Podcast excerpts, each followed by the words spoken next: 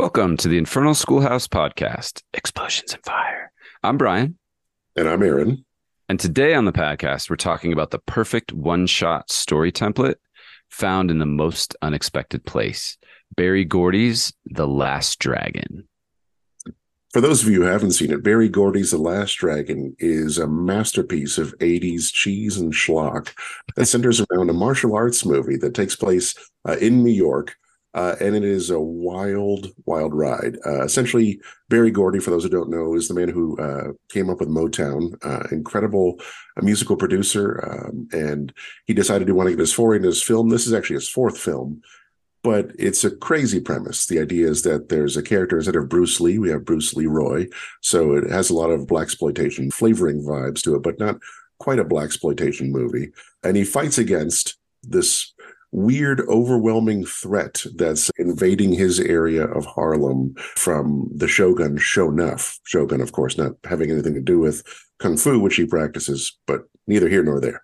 But it goes on. It's crazy. It has amazing actors in it. Uh, it's got Taimak, who we tried to get for this uh, podcast, but sadly is busy. Julius Carry, rest in peace, who plays Sho'nuff, uh, wonderful actor, really chews up the screen in every single scene that he's in. Vanity is in the movie. It's just great. Uh, it's got love Vanity. musical pieces. Yeah. But I could go on and on about this movie, but we obviously still need to talk about what we're here to talk about.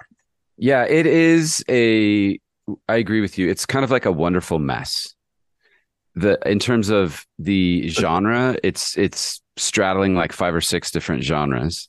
At times it's just trying to be kind of a goofy little comedy. At times it's trying to be a really deep eastern philosophical movie. Yeah. it's just 80s music video vibes.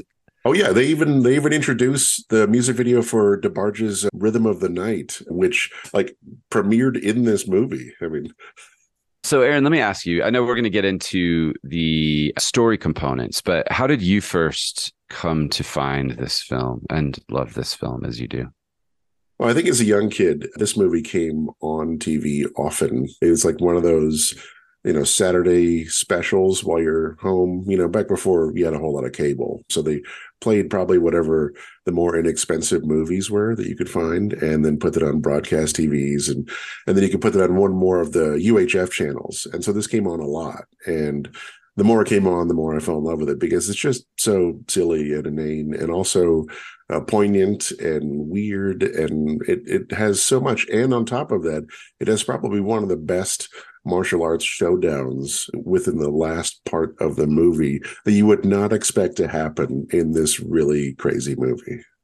Yeah, that was kind of my experience. So recently, Aaron just sort of cornered me and he was like, You're going to watch this movie. And I was like, Oh God, I, I really don't want to watch it. And so I'm sitting there for the first 20 minutes and I'm just thinking to myself, this movie's just objectively bad. It's bad acting. It's poorly conceived. It's cringy in a lot of ways that maybe it was intentionally supposed to be, and in a lot of ways where it's clearly not supposed to be. And I'm just not understanding it.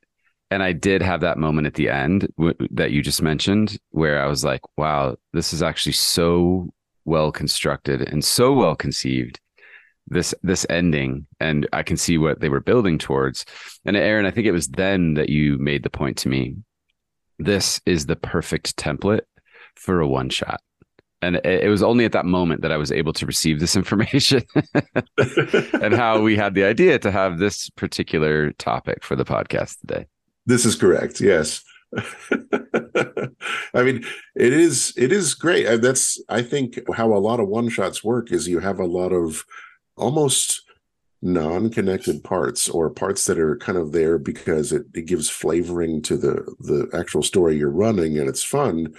But as you kind of count them up into being more than the sum of their parts it, it turns into a really incredible experience for the players. And same thing with the movie. I mean this movie is challenging to watch. Uh, I think that Bryan would agree, as he just said, especially the first 30 minutes. There are some stereotypes in there that probably would not survive, you know, the woke wars of the 20s. But it is a really enjoyable movie, and it becomes enjoyable by the end because of how it buttons everything up into a cohesive story. Yeah. And yeah, when you were saying the stereotypes. I was thinking of the prequel trilogy Star Wars, where it's just like it's like, oh my gosh, like there's that scene where he's wearing a rice paddy hat and he's eating popcorn in a movie theater with chopsticks. Oh this, yeah, this black man, and you're like, what are you doing right now? Uh, just as a FYI, it doesn't get any better than that from a standpoint of the stereotypes you will see in the movie. So, yeah. just, you know, apologies in advance if you do watch it, but I think you will enjoy it. We're not endorsing the racial stereotypes and politics in this film by any means. Not at all. Not at all. okay, so yeah, and uh, so you just said something that I think is key to my understanding of this and my admiration of this, which is there are so many disparate components at the beginning of the film that don't seem to matter. Mm-hmm. And at the end, like trying to think of the right analogy, Rubik's Cube, I don't know, they all kind of just snap into place. And you realize the whole thing almost in a in a like a sixth sense kind of a way. You're like, wait, it all connects. And it's actually yeah. so brilliant. And so I think Aaron, for for me, that's the starting point for talking about as DMs, how do we look at this film as an mm-hmm. inspiration for creating a glorious one shot template that that will really be satisfactory for your players? Yeah. And I, I think that a lot of people in your in your head may be asking yourself, why on earth are you connecting this movie to D&D? And I will tell you, as a forever DM, I try and connect everything to D&D and see if it sticks. So I look at, especially, I mean, what we're doing for the most part as uh, game masters, dungeon masters is narrative storytelling. So you want to find those stories where if you peel away the layers, like we're going to do here, and take away the specifics of the actual story you've just watched or read or enjoyed, that you can turn that into just a basic skeletal framework of a story. Yeah. And one thing that we've talked about in the past is the idea of the MacGuffin which mm-hmm. I learned about in film school related to Alfred Hitchcock. And the way he described it was it's the thing that motivates the characters into the story, which is distinct from what the viewers want to see. So normally in a film the viewers want to see the characters and the locations and mm-hmm. you know the the like the ambiance and the feeling and all that, but the characters are usually motivated by something very specific. So can you talk about what the MacGuffin is in this film? Yeah, the MacGuffin in this one is the idea that the main character, Bruce Leroy, is wanting to become this final level of master at his his kung fu school, essentially. And his his current master tells him to go out on this quest to come and find another master to talk to by the name of Sum Dum Goy. Okay. So already he's a pretty dumb character anyways. He's very naive. And most of the jokes in this movie is around him being kind of an idiot. But that's the idea is he's going out in order to better himself, essentially. He has this reason to move forward, but along the way, he gets additional MacGuffins stacked on by falling in love with Vanity in the movie. And then she gets kidnapped. And then now his story of becoming a master then clashes also with the MacGuffin of needing to essentially save the heroine and move the story forward. Yeah, and there's definitely a moment in the film which I think feels really familiar to me as a D&D player where the story just seems really convoluted and confusing. yes. And you start to you start to wonder like, wait, is this a love story? Is this is he supposed to forget about martial arts? Like at a certain point, I'm like, okay, well, he's just going to marry Vanity because she's amazing. So maybe they're just going to like get married and move to Brooklyn and have a family. It'll still be a happy ending. I mean. yeah, exactly. And so, yeah, it gets really convoluted in the middle, which I'm interested how intentional that was. But just like in a D&D game, you start to lose your way. And I think as players, often we get to that point too, where there's almost this fatigue moment where you're like, I don't know where to go or what to, I don't know what I'm supposed to do next. And I've even heard players verbalize this. Like DM, I don't know you what you want us to do now. Right. And so you're right. That's great. And I I find that in my one shots or even just regular campaigns, the best way you can do that is with action and providing a call to action. So for example, he's kind of going through the paces of wanting to become a master and he's going through the paces like you said of having this weird burgeoning romance with vanity that is kind of weird uh, it's said in the story right But then suddenly, out of nowhere, she's kidnapped by one of the goons in the movie, and I was like, "Oh, well, now we have a call to action. What are we doing? Where are we going with this master story?" Right. Why- so it what- so it unites the two, right? Yeah. So it, it's suddenly the the whole master plot is now directly tied to the love story. Exactly. It's a way of Um, bringing it together. And that's what often happens or doesn't happen in, in uh, dungeon mastering is people don't know how to connect those and make it so that it's still visceral and makes sense for the players to want to keep doing it. Yes. And then there's another component in here that I've heard you talk about before, but I want to hear you talk about it here is the the mystic. Mhm. the the sort of Obi Wan Kenobi kind of vibe in this movie because they they it, they make it so comically explicit at the beginning. But I want to hear you talk about that, but also how you think about that in, in a game. Yeah, for sure. So thankfully in this movie, the mystic who is his master is actually played by an Asian American. So it's not like Remo Williams where it's a white guy dressed up in very inappropriate makeup and costume. Or David Um, Carradine walking around. Exactly. Um, although I will say this actor, he looks like he's about 30 to me and he's playing like 80 or something. He is definitely 30 in this movie. Yes. He's he just got they put some gray in his hair, just like I probably like powder, you know, do that in there. No, barely any wrinkles. I mean, His yeah, his skin looks better than mine. So the mystic in this, and then in pretty much in any game, is there as a font of exposition for the hero, for the characters, and it exists as a point of being able to move the story forward and give the player or hero notes that kind of guide them along their path. That when they're stuck on something where they don't know what it's supposed to do, and the mystic can actually become mystics. It doesn't have to just be one individual that shows up. It's a way of like your tongs of exposition, essentially your your little thing where you had your tongs that would talk and drop little notes to people. A little less on the nose, but it's still the same sort of concept of you know they walk into a tavern and the guy who runs the tavern is like, oh, let me tell you about X, and Yeah. they're like, oh, wow, we're here to talk about X. Yeah, when you were talking about the mystic and how it helps them when they're stuck, I was thinking of use the force, Luke. Yes, It's like literally we've had this conversation. You know the right answer, right. and now's the time to utilize this information. And I think this film does that very much so as well. Very much um, so. Yeah. But what they do is they sort of use the same phrase, but the meaning starts to change really significantly. And that's Mhm. that genius scene at the end. And I don't know how much you want to go into this, but like as I'm watching that, I'm like, this movie's brilliant. I finally get it. I think I even verbalized that to you, like even like to the point of pausing the movie and looking at you and being like, okay, I understand. I understand, Master. So I don't want to give any spoilers away for people who haven't seen the movie, and I know exactly what Bryan's referring to. But I will say this movie is about self actualization and understanding the power you have within yourself. And I think that that's a lot of um, what characters need and grow with in one shots or even in campaigns. And you, as the the game master, should kind of help them along with. But I agree that actually is really one of the best parts of the movie. Yeah, and arguably one of the best parts of uh, the construction of a D and D campaign, or even a, a singular session, is something in the character's backstory, something that drives them, something maybe hidden on their character sheet in a relationship or something like that, becomes the main scene or the uh, Right. uh, prominent in the plot.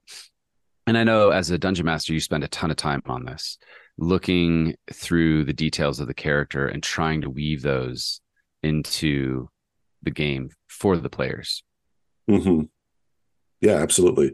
Uh, it's it's important, I think, for them to be able to have those aha moments like you have at the end of the movie, because that's kind of what makes it fun from a storytelling perspective. That your character has grown, your your group has grown, and the story is richer for it. Okay, so when we're thinking about the the comparison of the structure of this film and the structure of a of a great one shot, there's this kind of um, leveling up of combat that, that, Mhm. that that this film does in a really great way. So can you kind of talk us through that part of it? Because I think that's a really excellent component here. Now, when you say leveling up of combat, are you referring to more of the Deus Ex Machina near the end of the movie, or are you talking Yeah, about well, leading to how that, they kind of ramp up combat through? yeah yeah yeah so so like if i'm in Yeah. a if i'm in a one shot i don't want insurmountable foes right at the beginning, right? Correct. Like I don't want to be down to uh, to drop unconscious or be down to two hit points. I want to kind of ease into combat. So I want some like yes. level goons to Yeah, for sure. And this is what's great about it. So starts off first of all the movie with a training montage which I think took like hours for them to shoot because he actually chops down a real arrow in real life. You know, it's before CGI. So you're seeing what the characters can do to start with, or the character in this case, singular. But then from beyond that, then there's like just little little fracases, right? At one point, there's some like two or three goons that are harassing Vanity. So Taimak just happens to be coming by and sees this going on, and he fights three very underpowered goons and dispatches them pretty quickly. And then as the movie goes on, it gets a little bit more complex. Now there's more goons. Now there's a gun. Now there's this. Now and then by nearly the end of the movie, all of the two main villains are hiring goons to fight against. And it's almost a, a very comic sequence. Yes it's they, they have like an application process you know it's just it's and then also there's another scene which i we talked about when we were watching it but it's the pizza shop harassment yes. which is such a great scene and i think really dials up the emotional investment. Agreed and I, the thing i like about that scene is that you have the main villain Sho'nuff coming in with his lieutenants, and they are harassing Bruce Leroy's family and destroying his pizza shop. And it's a moment of nonviolence, which is very rare to find in D&D. And by that, what I don't mean like that the villain isn't committing violence. I mean that the players aren't committing violence, that they are stuck in a moment where they have to use their wits or their patience or their understanding to move through something. Not always about rolling for initiative, but about I'm in a situation that I may not be able to solve. What do I do with that? And then when we do get to sort of the final combat scenes, we see, I guess, this trope that you see in a lot of action movies, which is the hero is allowed to or forced to resolve their story through one-on-one combat with the main villain.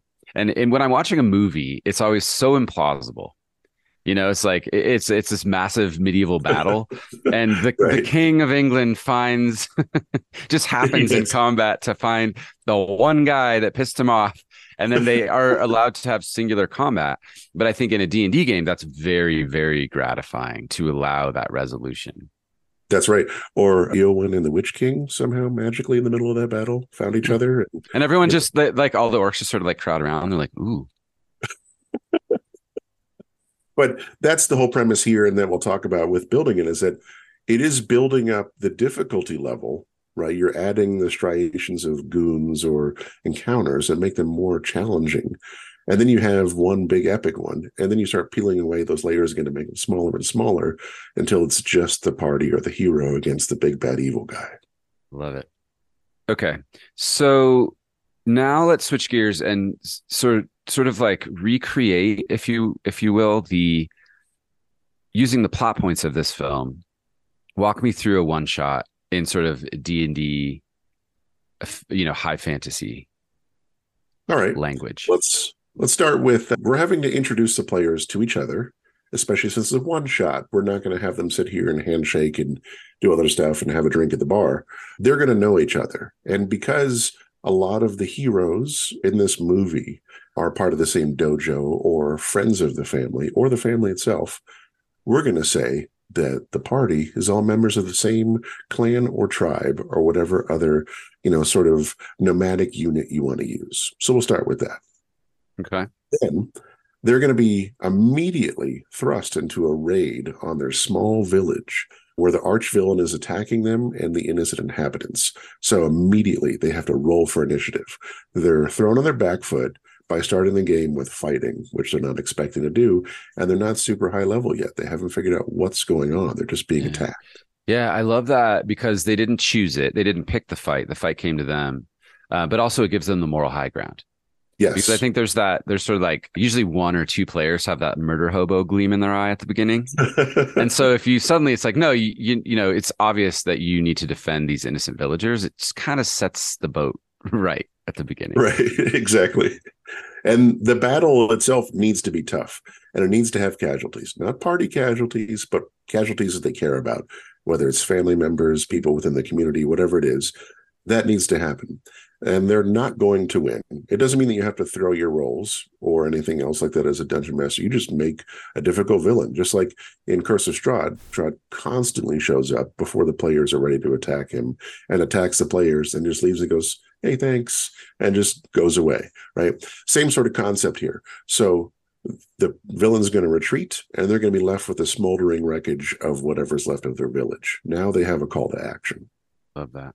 And also, I think there's a certain level of complexity with the villain where there's something that that the players may need to learn about them or about yes. themselves or find in order to be confident that they can defeat them.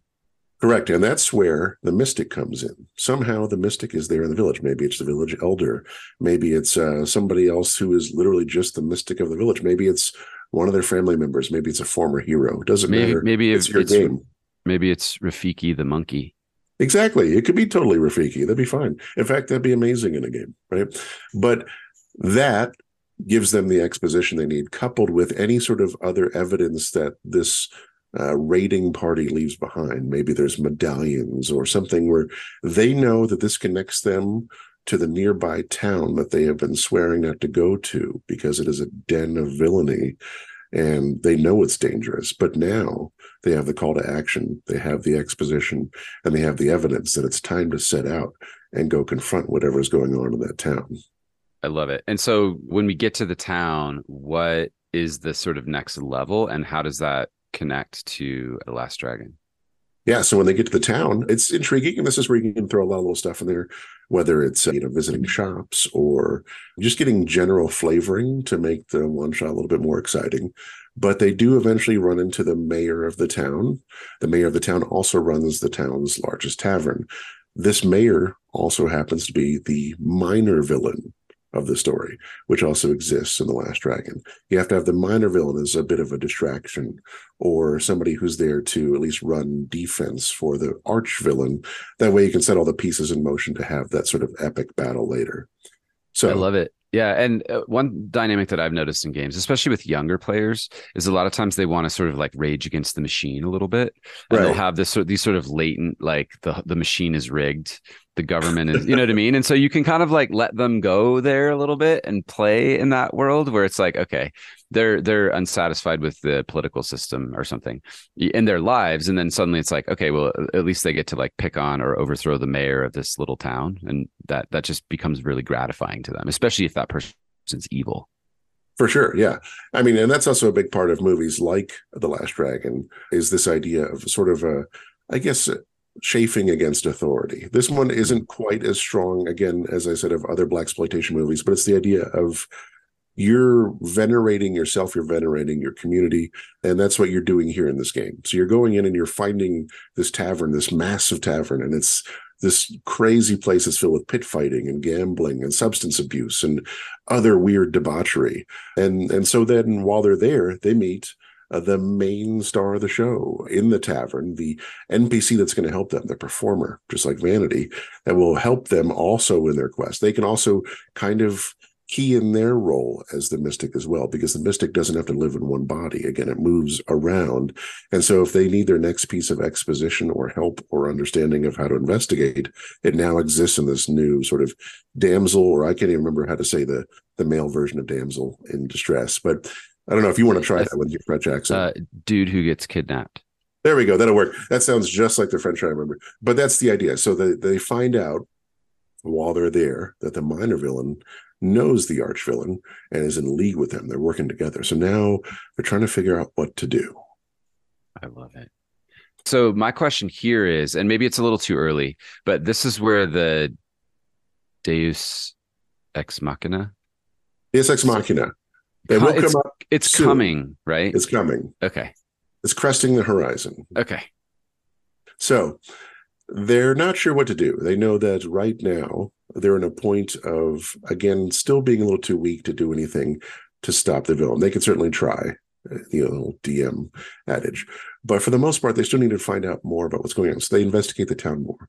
They see if there's other weapons they can find, other help they can find. And as they go through the town more and more, they find out that a lot of the people of the town do not appreciate the the people who are currently running the show. And so as they show themselves as willing participants in fighting against the villains, the townspeople say, We'll be there. They start saying, Oh, I'm the blacksmith. I'll, I'll bring my cold iron with me and we'll make this happen. And it's like, if you go and assault that tavern, I will be there at the front door knocking it down with a hammer, right? That's the idea. Yeah, and this this is always the most gratifying part of watching movies, and a lot of times it doesn't pay off for me. But I often get this idea that if all of the characters that you're seeing, if they just banded together, they could do it. Mm-hmm. And sometimes the movies will pull through, but it's kind of like the ultimate version of this scene is the end of Avengers Endgame. Right. When exactly. they all like finally they all show up, and then clearly there's I don't know like a hundred Avengers. Like of course they're going to defeat him, but at the beginning, just one at a time, they were just not. They were none of them were powerful enough to actually do it. Exactly. So throughout this process, beyond just getting allies, they're also finding out information about a certain item or spell or word or weakness mm. of the main villain that's going to help them win. That in itself is the Deus Ex Machina. Now you can decide what you want that to be to make the story flavored that way. In the movie, it is this ability called the glow, where they reach a certain level of masterhood or mastery of their martial arts, is that they're able to essentially catch bullets with their teeth and fight quickly and beat the crap out of each other. That's the idea. Yeah. They're and this is the glow is. This is such a disorienting moment in the film because they're shooting on the streets of New York and it looked it just looks very gritty, you know, in terms of the setting. And then suddenly you have this like weird rotoscope effect where the characters are like glowing and you're like, I wasn't I wasn't ready for this and I didn't know this was that this was that kind of a movie. Oh yeah and then when you combine it with the the crazy soundtrack, which is amazing, by the way, and it just like builds up. It almost sounds like the beginning of Top Gun with that clanging of the bell, and then like they're getting into this really aggressive battle. And you're like, where's this going? And then all of a sudden they start blowing. You're like, whoa, what? What the heck? So same sort of thing in the story. You figure out what that thing is and how it ties into why the villain would want to raid their village. Maybe there's something within the village. Maybe there's a knowledge they possess or an artifact that was stolen. But this idea that they have to get that back and then utilize it themselves in order to overcome that final hurdle. Right. So then once we have those pieces in place, we're now at the final act the heroine or uh, the or I wouldn't say damsel in distress because they're they're pretty capable. They get captured. You know you have to go back to the tavern. So you go back to the tavern, you load up with all the the town there with you, and now begins this epic battle. Because they've also been getting all their henchmen ready they have a battle waiting right when you go inside the door. It's pit fighters. It's crazy stuff going on in there. And you, as a dungeon master, don't have to roll every single thing that's going on. You just have to describe it. You have to have the occasional lethal thing that might come in there that distracts the party. They have to fight individual goons or, or villains as they show up but it has to feel progressive and epic where they're seeing the town fighting against everyone but they're not actually having to hear all of the rolls. All that matters is their rolls. They're the stars in the story. That's all that matters. One technique that i've heard here for dungeon masters is to just roll for like how that fight in the castle's going you know what yep. I mean? Like, eh, are the are the are we winning or losing over there instead of each little fight? I have work. I have played with dungeon masters who will actually try to roll for every little sword fight going on over there, and it, it can be really really tedious. It is it is super tedious, and if you want to bring some of that in there, that's fine. But make it easier on yourself. So, for example, use horde rules, and those aren't easy to find in D and D. But essentially, what it means is if you have a bunch of villains, make all their hit points one right? So if you know it feels like you're amazing. You're just this amazing fighter where you're going in and some random villain comes up he like stab him and he's immediately dead right? Same sort of thing you'd see in a movie where somehow somebody can kick somebody in the face and they just pass out on the ground. Like that's not how that works but you know but that's how it works in d&d so you yeah. just have random villains come over and clashing with them or if you just want to set the scene just like in the movie. So it shows up. Bruce lee does fight a little bit briefly against the main villains have been hired with their resumes to fight against everybody else. But the brief stars of that scene are essentially the town, or in the case of the movie, the members of the dojo and the friends and stuff. So it shows them briefly fighting all the henches and everything else, and them pretty easily moving through them. And that's how the story should feel. It's like it's exciting as you're running downstairs to the basement to go take on the the arch villain. You're seeing all this unfold behind you, uh, but you don't need to necessarily be a part of it. Yeah, and I think this is where the big sort of like emotional payoff can happen for the players as well, right? Like they've been denied the ability to uh, vanquish the foes this easily. And now, yes. via this setup with these newfound powers and these newfound allies, now suddenly they have that ability. And also, as a DM, I'm always conscious of how much time is left. Like, what time mm-hmm. is it? What time did we say we were going towards? This is one of those really fun powers you have as a dungeon master, which is you can expand or contract the story, expand or contract time to try to time this out so that it feels like it happens at exactly the right moment. Exactly. And uh, that's one of the great things about one shots, but also one of the things that makes one shots fairly difficult is that a big part of it is time management. And you have to know what to cut and you have to know what to add. And you have to look at pacing the entire time. So you have these moments like this where there's this tavern fight if the players are kind of moving through pretty quickly, well, now the tavern fight's going to take a minute. Now they're actually going to get into it. If the players are taking a long time, well, they are going to breeze through and they're going to get a description about how the townspeople are just destroying everybody in there and they're running downstairs. You have those moments available where you, as a dungeon master, set that pacing. You are the director cutting those clips in the editing room and saying, okay, well, we're getting rid of that for time because it's just not going to work. Not integral to the story. Let's keep it moving. Right. Or there's uh there's this little owl bear mini that I that I often keep behind the dungeon master screen and I kind uh-huh. of eye it. Like if things are going too easy, I'll be like, okay, well maybe there's an owl bear in the next room that they go into. nice. And I and it's gonna be chaos. That's perfect.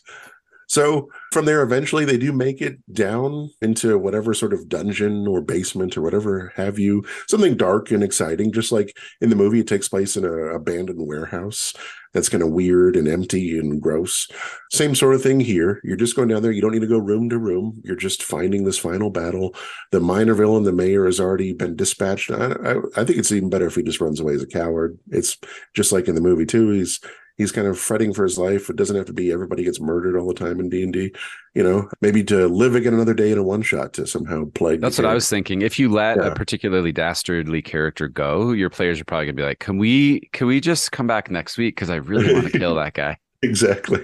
And then they have their final showdown with the villain, and it's literally just the villain.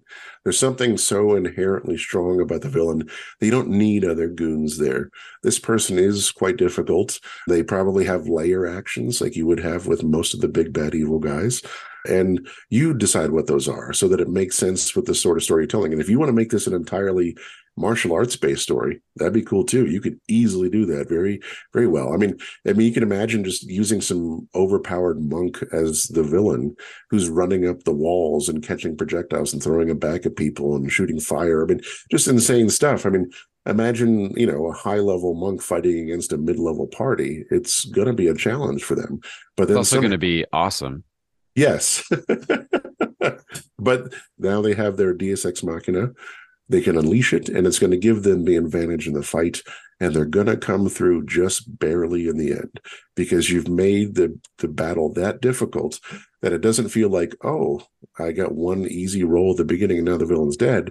But instead we're clinging for life. One guy's over here almost passed out and but we finally came through. We finally succeeded and won yeah, and this is a something that I feel really passionately about. I'm interested to hear if you if you vibe with this, Aaron. But I think that character deaths in one shots are awesome and often more memorable because yes. like if I'm if I'm a one shot and I made Jeff the barbarian and then I'm just trying to keep Jeff alive for 3 hours and then at the end he's alive. And then You're I right. go home and I'm like, well, okay, cool. But also it was a one shot and I may never play him again. I once played in a one shot and I made this little halfling character and I loved him. And the the wizard animated a bed and it was flying around murdering people. And the bed lit on fire and he jumped on it. And so he died my character died in midair on top of a flaming bed. And I was talking about it for a week. I was so excited because it right. was so memorable. So uh, do you do you vibe with that though, Aaron? Like, does that? Oh no, one hundred percent. And you know, at one shot weekend last weekend, I I kind of gave that moment where somebody could sacrifice to stop the the device at the very end, and nobody was willing to do it. They're like, okay, what if I cast something else in there so that something else can sacrifice? You know, and and I think that sacrifice gives meaning to the story, yes. especially for a one shot. I mean, obviously, with a campaign, it's hard. These are characters you've had for dozens to hundreds of hours. It's hard to see them go. But if you're playing a one shot, ham it up, like make it fun, make it exciting. Go in there and say, "I'm taking one for the team." And I'm, i mean, who are you going to remember the most? Like the the paladin who went in there just smash, smash, smash until dead, or the person who went in there and said, "You know what? I'm going to lower myself into the lava in order to stop this machine from you know going off and destroying everything." You're going to remember that person. That's the person who went in there and did the exciting thing. Yeah, and these are the these are the scenes in action movies that absolutely are devastating. Yes. When when the hero, or sometimes even the not hero, the anti hero, actually would sacrifice themselves for the betterment of the party or the universe or the kingdom or whatever. Right. Yeah. And so the one shot ends. They're able to rebuild what is left of their village, maybe even move on. Maybe they're nomads. But the idea is that they have come to a pretty epic conclusion after going through all the story beats that you would find inside a movie like this. Yeah. So I started with not wanting to see this movie, watching this movie and hating it, and then really truly understanding what you're talking about at the end of the movie. And now I will watch it again. And what, what I what I'm going to be watching for is decoding the movie according to these mm. plot points that you've discussed. What's a low level bad guy encounter? How do the bad guys threaten the things that the heroes care about or the heroes themselves. I like the complexity of they they threaten the things that the heroes care about though. Right. You know what I mean? Because then it adds a whole nother dimension to things. The pizza shop scene, exactly. which I do think is very pivotal. And then yeah, there's that that payoff of there's something hidden in the world or in the characters that can be revealed at the end of the story that is just so immensely gratifying. Yeah, and if you think about the beginning of the movie, the main character Bruce Leroy, he has he has no real antagonists. He has no call to action. He's only harassed because Sho'nuff um, is concerned that he thinks he's more of a master than he is, right? And so he starts picking on him, picking on his family, and then we have the vanity angle. He has he has literally no call to action. He's just like I'm a guy doing a boring thing in a dojo, I mean, not boring, but I mean, he's, you know, a black belt and he just wants to get the next level of black belt and move on with the day. But then it gets more and more complex. I love it. So I'm sold. I definitely agree with you. This is an excellent template. And it is very interesting to me that the genres are so different. The sort of comedic martial arts movie and usually a high fantasy D&D setting but it to me underscores the point that when we're talking about narrative storytelling there are key building blocks and pacing that will amount to a really satisfying story. I agree. And if you haven't seen The Last Dragon, go see it. If you have seen it, watch it again. And I highly recommend that you look at it, even even as a player. Just find these these story beats. If you want to find uh, motivations for a player character, or maybe you want to dip your toe in the DM water for the first time, this is a good way of understanding what makes a story work. Amazing. Thank you for walking us through this, Aaron. And thank you for introducing me to this film. It is a wonderful mess. Oh, thank you. uh, and thanks everyone for listening this week. We really appreciate you. Please check us out on our Instagram or at our website, infernalschoolhouse.com. And please don't forget, we sell stuff on Etsy too. Thanks, everyone. Thank you.